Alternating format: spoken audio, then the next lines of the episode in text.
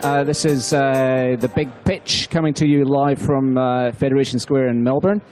Um, I'm Ian Gardiner. Uh, I'm an entrepreneur, uh, occasional investor. I run Innovation Bay and I work at Amazon Web Services. So we're we're also one of the sponsors tonight. So uh, welcome along to, to all of you joining us. so assembled, we have assembled a fantastic panel of the startup luminaries from around Australia, the best we could possibly find. Um, and we have entitled this panel a deep dive into the Australian startup ecosystem, which is a nice broad topic, so we can pretty much go anywhere we like with it. So, um, yeah, so I thought I'd maybe kick off, or maybe get you guys to introduce yourself as as we open up the questions. But when I think about what startups need to succeed, I mean, I normally come up with about six things, and you can correct me if I'm wrong with this. So, community, customers, funding, mentoring, recruitment, and technology. I've got one more. Bronwen. Serendipity, I think. Is that a skill? I think it often happens. I think we often see things um, that succeed years after, you know, an idea has first been tried in the community. And I think sometimes, you know, it comes down to timing and when ideas happen. And, uh, you know, I, I like the word serendipity. I think that has a lot to do with things sometimes. So look, why don't we start with you? So Bronwen, you, I mean, uh, you are a community expert. I'd say you were a, a journalist. I think it's. Uh, were you actually a trained journalist? Uh, yeah, I'm trained as a right. journalist. So you're a, but you're also you're now a startup. Uh, startup person. Yeah. So my my journey was uh, in the very early days of startups hitting Australia. I think. Um, you know, there were literally eight of us who were running companies, all knew each other, and we, you know, communicated by email in terms of what was happening in the startup um, kind of system. This is like going back eight or nine years. Uh, and then I worked for Pollenizer, which was, you know, Australia's um, sort of leading incubator at the time, and then have sort of continued my journey. And at the moment, working for um, an Australian startup, Culture Amp, uh, based out of San Francisco. So fairly kind of broad view on the startup system. Okay. So, I mean, you are perfectly placed then to tell us. I mean, what do you think about community when you think about the Australian startup ecosystem? Are we good? Yeah, I think it's really strong. I think um, you know organisations like StartupAUS and Startup Victoria have really taken community to the next level here. Um, and I, I, think I don't see anything happening here that's not happening in you know San Francisco at the moment. We've got um, you know really strong ideas. We're starting to see um, more and more companies funded uh, at a much easier uh, and at much greater levels than we've ever seen kind of before. And we've also got that uh, next layer of people who've actually done it and made it to kind of advise back to the community, which I think until now we haven't really had. So I think, you know, the ecosystem is pretty strong right now. Okay. Pete, do you want to give us a, a bit of context in your view? Like, so tell us a bit about your background. In fact, I'll look at your LinkedIn profile. Like, you, you are spectacularly young you didn't have anything before about 2005. I think was was when you sort of emerged in the scene. So yeah, so like, who are you and what have you done, and uh, what's your view on the, the, the, the ecosystem as it stands? Cool. So um, my name is Peter Bradd. I'm uh, 31, Ian. If you want to know. Um, uh, I go back a little bit before 2005. I got my university on there. Um, so I'm an entrepreneur, uh, like you. Um, I created a business called ScribblePics. We uh, created software that lets people turn photos into real postcards. Uh, we distributed that through really large travel companies like Qantas, Expedia, the Hilton. Still is available, and I still own it. Um, I moved that business into uh, Sydney's first tech co-working space, Fishburners, which was uh, came out of another space called Project Hollywood uh, that Pete Davison and Mike Casey had founded. Um, and my business was automated, so I had a bit of spare time. So I helped the guys uh, turn that from um, one level, 300 square meters, and sort of about 30 people into what it is um, two years ago when I handed it over. We have about 120 startups. We've got the whole building down in Ultimo, um, which is really exciting. Um, we have uh, you know, like a thousand people through there a week in terms of events, and um, uh, it's really exciting to see so many founders, so many new faces in the corridors. Uh, every every every week we have a, I think they join up one person per day, um, yeah. which is pretty exciting. Uh, for the last two years, I've been helping corporates innovate. Um, big companies, um, predominantly in banking, media, retail. Uh, and as of sort of two days ago, I became the CEO of StartupAUS. Is that I didn't see that. That's fantastic. So, oh, well, that's good to hear. Um, and tell us a bit about StartupAUS.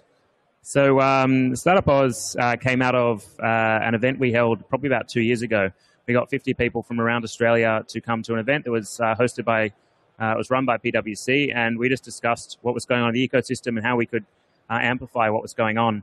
Um, they used a Scan Focus Act kind of uh, facilitation, and one of the action items was that government corporates didn't have anybody they could go to to find out what action items they should be doing. Uh, everyone was saying different things. There was no sort of coherent voice or coherent strategy.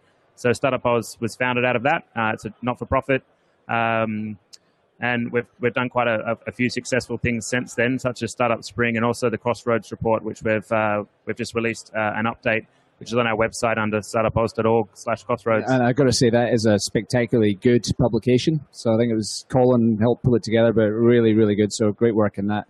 Um, and congratulations. I don't think I'd uh, said that, so well done. That's a great, and it's great for the uh, the industry that you're you're in that role. So that's really good. Uh, Scott, did you go for that role and miss out? no, I didn't apply for that role. I had jobs already. Um, yeah, so, so, tell us about your background and uh, what you're doing here.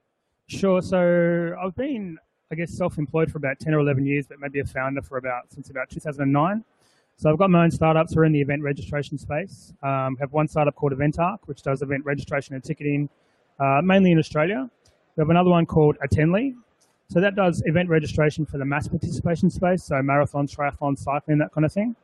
So I've got really good traction in the UK, in South Africa, just got into the US. Um, so we'll be expanding into London. We'll be opening a, a, new London office in the second half of this year. Um, so that keeps me busy, those, those two companies. Um, I also co-founded Startup Victoria.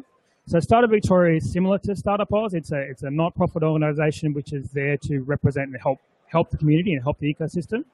Um, I think what we do is we focus more on founders. So we're very much inspired by the Brad Feld book about startup communities and how founders help build the best ecosystems. So entrepreneurs who are having a crack, that's our core constituency, and that's who we aim to help. So we're looking to get more founders, so more people having a go at entrepreneurship, and better founders, which is helping people who are having a go, helping them get better at it. And uh, Doron, do you think we need to start up New South Wales to add to Australia, Victoria, and what do you think?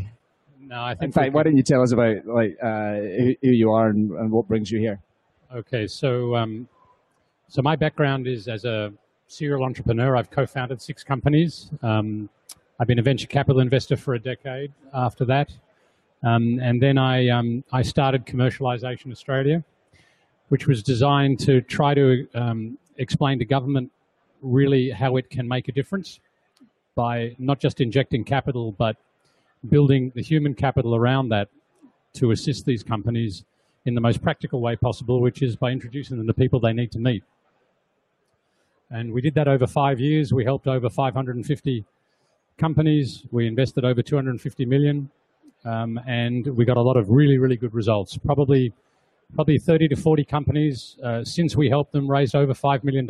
We had five outright exits, um, all, you know, some very successful plays and um, the, arguably some of the most successful companies have raised close to $100 million since we helped them with maybe 300,000. So there's been a lot of really, really good success. I just make one point about the ecosystem. Um, there are a variety of different ecosystems and I think the digital space at the moment um, particularly the basic software uh, app side of things, B2C, B2B web. I think that's um, as vibrant as it's ever been. Uh, I think the, there's a lot of good reasons for that. Most notably, the cost of starting up is much lower these days. So for far less capital, you can, you can at least prove out your concept. And once you've got certain traction, certain metrics, you can then raise money relatively easily because people can see the pathway and there's a, a lot of activity. There have been quite a few winners. But I think the deep tech side of the marketplace is as difficult as it's ever been. So it's, it's not a, it's not a one-dimensional story. So I think a lot of the communities that have been forming around groups like Pollenizer, BlueChilli, etc., uh, they're all in that digital space. Um, but deep tech still struggles because it's much, still very costly you don't have the ability to prove out in a couple of months. And so a lot of the technologies, a lot of the deeper technologies coming out of our university and research space is still struggling. And so what I'm doing today, and I started two weeks ago, is I've joined the University of Melbourne um, to pioneer a new approach to the way in which the university goes about funding its research. And what we're doing is we're bringing together all sources of funding under the one roof. So whether it's an ARC grant for fundamental research by a, by a laureate professor, right through to a spin-out opportunity to start something up out of the uh, uh, computer science faculty, all of that activity is now going to be run by the one organization, which is designed to increase the research income overall for the university.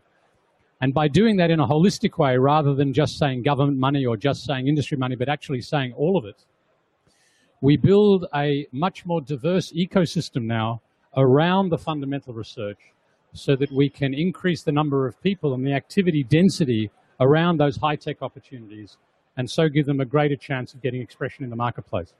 I'm just going to stay on this theme for a second. So maybe a, a, quick answer if you can. So how much money do you think, a, you know, you called it deep tech, you know, a deep tech startup, how much would it need to get to profitability? Well, it varies a lot, but you are talking millions. You, you know, you're talking five to 10 million typically minimum uh, for a deep tech startup. It depends on what field it's in. Obviously, if it's in the biotech space, um, uh, there's a number of stages the company can go to. Um, and and for, for that order of magnitude investment, you can probably get it to the point where a major multinational might take the opportunity out or move in as a strategic investor. Uh, the uh, sort of engineering type space, um, uh, you you can probably get it for a little bit less, but at least that five to ten million, which means you're still in a space yeah. where it's very difficult. Okay, so I want to come back to the other extreme and maybe get the, the others involved here. So, I mean, you made the point before that it's expensive to do deep tech, but it's not expensive to do what you might call app tech. I just made that one up, so I don't know whether that's a, a valid name. Um, are startups focused in Australia on chasing funding too early rather than trying to build a tech for cheap and get to market and then raise the money. So, Pete, what do you think? Um, I don't see that. Obviously, I you know um, created Fishburners, so we created a place where people could bootstrap their businesses from um, and show traction. And raising money in Australia is difficult, so it gives them the, the runway that they need. Um, very cheap rent. Yeah, but even, even at Fishburners, there's a lot of chatter around funding, and it's you know I, I don't think it's a, a, wholesale rule that it's a means to an end, but a lot of them see it as that you know it is a means to an end, not an end point in itself. But I'm just wondering if they're too focused on that end point in its own. I think um, uh, they're trying to get something to a point where an investor is willing to put in 500k um, from an idea. They'll get something to to where they've got customers. Um, they've got a number of customers, and they need to get some stuff in to help them scale. They've got uh, what people call product market fit, perhaps, or um, maybe they've got problem solution fit, but they have yet to work out their marketing channels. Um, they could do partnerships with corporates. So your, your previous panel talked about about that uh, as a as a way to get more money, um, or they could do some crowdfunding. We just had a recent company at Fishburners uh, raise 250 grand off a crowdfunding platform, which was probably a mix. Go far, yeah, go yeah. far, um, which is a hardware hardware company. We've got a couple of hardware companies in Fishburners. Um, I don't see people uh, being able to, because there's so many more startups these days, go to an investor and just off the back of an idea raise too much money. Besides, if they go to like a, an accelerator or something and they're giving away 10% for, um, you know, a small amount, 20. Yeah. 20 and what about you, Bronwen? Are you seeing a trend towards getting funding too soon and forgetting about trying to make money? No, I don't think so. I think, you know, every now and then there are people who have an idea and think they can go to San Francisco and get money off the back of that. But I think they very quickly learn that's, uh, that's not the case. But I think that kind of um, myth we're seeing less and less of because, um, you know, people realize, and I think one of the advantages of trying to get something off the ground in Australia is we, we haven't had, we, we've never had that, what I feel is a disadvantage of people just throwing away money at things. You've had to have some sort of traction. You've had to have some sort of proof before you got investment. And I don't think that's a bad thing. And I think that's still pretty much the case these days. I don't think, um, you know, we've reached the problem of, you know, someone simply having an idea and someone throwing money at it. Uh, and, but quite frankly, I, I don't think it's, don't think it's a great way of doing things. I think it's quite silently been one of our advantages. Um, you know, people have really had to prove themselves out. Yeah, I definitely agree with that. Yeah. Uh, Scott, you any comments on that? Yeah, no, look, I agree with everyone that I don't see anyone raising funding too early. Funding too early. Um, I think a bigger problem is perhaps that I see a lot of startups who are creating businesses which are never going to get funding. Um, so what I'd like to see is more Australian startups having a crack at bigger ideas. Um, they t- I mean, they're creating businesses which are good and they may get to half a million or a million revenue and they get excited about that. And there's no problem with that. But if you're looking to grow globally and you're looking for investment, that's not exciting to an investor. Um, so I see a lot of ideas which are good small businesses, but they're not they're not showing that you're really trying to take over the world, which is what an investor's going to want to see. So if Yep. you want to go down that path, you have to have a big idea. Yep, all true. So it's, it's a bit difficult. Like if you look at Airbnb as a as a model, if you look at those disruptive companies like Airbnb, they're kind of on the verge of being a little bit crazy. But you could also maybe perhaps understand that that maybe they'd take off, but you don't understand they're going to become a billion dollar company. Yeah, it's true. And I mean, Australian investors are naturally conservative. Um, so perhaps what we're doing is we're creating companies which they're going to like, rather than companies that are actually going to go boom. I think one of the, the most important things is um, to look for problems uh, worth solving. And if uh, Australian industry can uh, and, and government can come to the entrepreneurs with big problems worth solving uh, and let the entrepreneurs understand what those problems are, uh, then they can look at solving those big problems that people are willing to, to pay for. Uh, I do want to come back to government, so we'll, we'll, we'll do that in a sec. So, um, I've got one, maybe like one last comment on this. Is there a frothiness or a bubble out there? So I read yesterday that Snoop Dogg uh, just raised $25 million for a fund, this is true, called Casa Verde Capital that is going to invest in weed growing businesses. So is this the canary in the coal mine that's keeling over? Are we reaching a peak? Who else to understand weeds and Snoop Dogg, though, right? well, true. So that's an, an American business, I'm assuming, um, Yes. where it's it's um, legal and um, uh, No, it's, it's more the, the, the- the fact that you're getting entertainers going out and pretending they're venture capitalists, which is inherently a complicated I mean, thing Kim to be. Kardashian, for all our jokes, has run a very successful business. I don't. To me, that's not the sign of the bubble. It's not. It's not the Kim Kardashians and the Snoop Doggs. You know, we've always thrown money at Hollywood stars. I don't think that's any difference. I mean, they've just they used to make fragrances and now they have startups. It's just the same old. Um, I think uh, the interesting thing about the bubble is it's like you know it's been what four or five years in the making and it hasn't happened and we just keep all keep assuming that it will you know Just for the record, I don't think there's a bubble. I think it's healthier than it's ever been. The investors are smarter and the startups are better. yeah and i mean the difference is that companies like uh, airbnb um, you know lyft uber those companies are making money where a lot of companies before you know the the tech bubble weren't we have we have viable companies coming out of you know this you know the ecosystem right yeah, now no, that's Um, that's totally true. So look, I want to get back to, to, to government. So Doron, I'm, I'm going to look at you because you were government. Uh, what can government do to better help the Australian startup ecosystem? It can do a number of things at uh, different levels. So the first thing is the overall settings. So taxation settings, um, things like the R&D tax incentive, which um, provide incentive to try new things and spend money for the private sector to spend money on new things. I think this is very important to have those incentives in the system. Um, it's also important to have executive share option capability. Uh, so a lot of these settings are very, very important. So um, if you think of government operating at um, at three levels, there's macro settings. So that's where you deal with your taxation, immigration law, which can also be uh, an issue here. You take your next level down, which would be uh, uh, typically regulatory settings. So if, for example, you look at the um, uh, the uh, drug clinical trials and so on, um, the FDA in the US, right? So we have our equivalent here, and how you set up the regulator can have a profound impact on how businesses can form in this country. So regulation has a part to play, and it's not always an impediment. So a lot of people look at regulation and see red tape and think a negative. Sometimes you can turn regulation into a positive. So if you make getting your clinical trials done really easy in a country, you'll attract people to do the clinical work here, which adds to the ecosystem and creates more opportunities. So you can use regulation to your advantage, not just as an obstacle. And then finally, down below, you've got the individual point interventions, which is like the program that I set up with Commercialization Australia and the Entrepreneurs Infrastructure Program.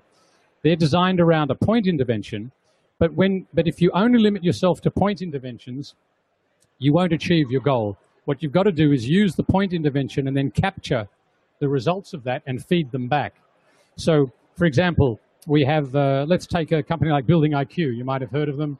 They commercialized some technology out of CSIRO, which would tune a building management system to get maximum efficiency on the on the heating, ventilation, and cooling. Clever software. Over over time, we helped them initially with about a million dollars. Um, they went on to raise over $20 million. They got a lot of traction in the US. They got some uh, strategic investors on board. But the, the founder of that business, the, the, the, guy, so Mike Zimmerman, who took that forward, we fold him back into the expert network. So he's then ready to look at the next startups coming through. We introduce startups that he's interested in through the expert network and get him to fold back and provide that input to the next generation. No, uh, Pete, I'll bring you in here because I know, I know that StartupAUS has championed a lot of, you know, all through the Crossroads reports, the recommendations to the government what they should do. Uh, what's your view? Give us a top few bullet points on what you think government should be doing to help uh, the ecosystem. Yeah, great. Doron gave a, a great um, example of you know what you can do at different levels, um, and we have seen a lot of positive change recently, uh, particularly over the last year, particularly with uh, employee share option scheme and the crowdfunding. There's been a bit of movement on that as well, um, and there's been a lot of money raised recently within Australia. There's been more money raised uh, last year than than, than ever uh, before. What I'd like to see is a little bit more transparency around government having very robust conversations around what they could be doing to to support the ecosystem. The, the reason for it is, is once you create uh, an ecosystem, you have a, a, unicorn, or they call it the PayPal effect. Uh, I think before the PayPal effect, they called it the GE effect. Uh, you get those um, billion dollar IPOs. So, for example, uh, Facebook, uh, Twitter, um, uh, they created 4,000 millionaires, and those 4,000 millionaires can go in and start reinvesting. We've already got founders funds like Blackbird and what you're talking about, Doron, in terms of getting those experts back into the network. But if you if you get that on scale, then the ecosystem starts becoming more self-sustaining and you don't need the government support anymore uh, as much. You still need the regulation, the right regulation alike, but we need to, to kickstart that off. And ecosystems around Australia are, are doing a far um, bigger job than what's happening here in Australia.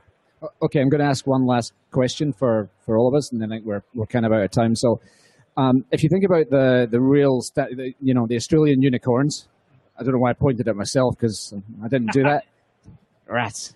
Uh, so if you think about them, the, the money they raise, so Atlassian, 99 Designs, OzForex, SiteMinder, well, SiteMinder might be not be a billion yet, but they all raised the significant funding from the US. So basically anything more than about a 10, 20 million dollar check, there's nobody in Australia really that can cut it. So my question for, I'll maybe start with you.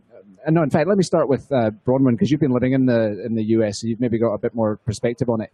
Um, how big an issue is that for us, and when do you see that being fixed? I think it's going to become less and less of an issue. I think we're seeing it happening all the time. It is still US investors writing those checks largely. I don't know if that's if that's a bad thing. I mean, the money's got to flow in from somewhere. Does it have to be Australian dollars? Not then ultimately, we're making money for the US venture funds. So, I mean, the, the point about the you know, maybe we'll, build some millionaires here, but the, the real value in the business is going back to the US. I think money has to come in. Um, you know, I, am hoping ESOP will change that, and you know, we'll have more and more people be able to kind of, um, you know, cash in on working for innovative startups here. But the money has to come from somewhere in the beginning. Um, the other thing about US um, fund money, which is an important factor, is you know, it's it often is smart money. They've you know often a lot more experience than a lot of um, Australian funds at this level, but I think it will happen. Um, yeah. I mean, we are not short of funds here. I mean, we have the third biggest pension sector in the world, uh, pretty decent, healthy public market. Uh, I mean, I heard, uh, you know, uh, funds like Bailador may go on and list, you know, much bigger uh, funds than they have now, and they will be able to cut those checks. Doron, do you, do you think that's going to happen soon? Yeah, I think I think the, the issue is it's not a bad thing. In fact, it's an essential first step. So I think that the way to Sorry, view what is the American money ah, coming gotcha. in, yeah. So if you look at the Accel deal with Atlassian and OzForex and and those sorts of deals, 99 Designs and so on, it's an essential first step. that they take advantage of the quality deals that have made it to the point where they can do later stage rounds. There's no one in Australia to do those later stage rounds because they don't have critical mass in terms of available deal flow to justify fund size that you need in order to do a round of that size. Okay? So if I'm Accel doing a $60 million deal, it's because I've got a 600 to a billion dollar fund. Now you can't deploy at the venture level a fund of that size in a marketplace like Australia. So what we really need is we need more of those to happen. We need more of those to be winners.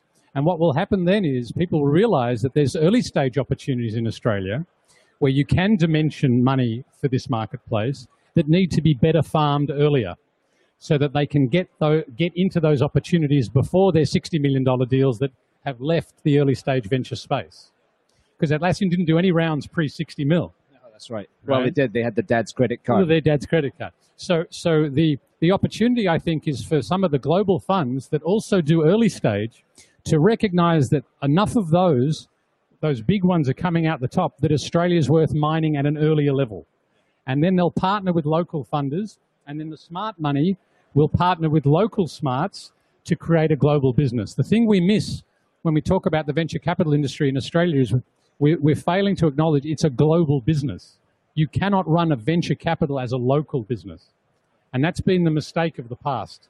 So hopefully these deals will show the players around the world that it is worth putting some money to work here. And then what will happen, once they put the money to work, our super funds and all that money that's sitting there not wanting to touch the space will all of a sudden get comfortable because they realize that the players that are now taking advantage of the opportunities are reliable and generating the sort of returns they want to see as classic investors that don't really have the understanding of the asset class. Yeah, uh, uh, guys, I would love to keep going all night, but I think I'm going to get uh, my head chopped off if we carry on. So we're going to have to call it a day. But that was terrific. Thank you, so, Pete. Can I Are just you say desperate to say one thing? Yeah, right, just on. um, you get sort 10 of following seconds. on from these guys. A lot of people look at that question and say it's black and white. There are there are benefits that come midway, and um, as Doron gave a, a great example, uh, those people that invested in those businesses before they get uh, bought out by a US firm, they're going to be quite wealthy. They're going to be staff here that are leaving all of that behind, and we're building on that. Um, that's the way that a number of other governments overseas look at it as well. Okay, so the punchline is the ecosystem is fantastic, and we're very excited and get behind it. So, Pete, Scott, Bronwen, Doron, thank you so much. Uh, terrific, and enjoy your enjoy your evening. Thanks everyone for joining us.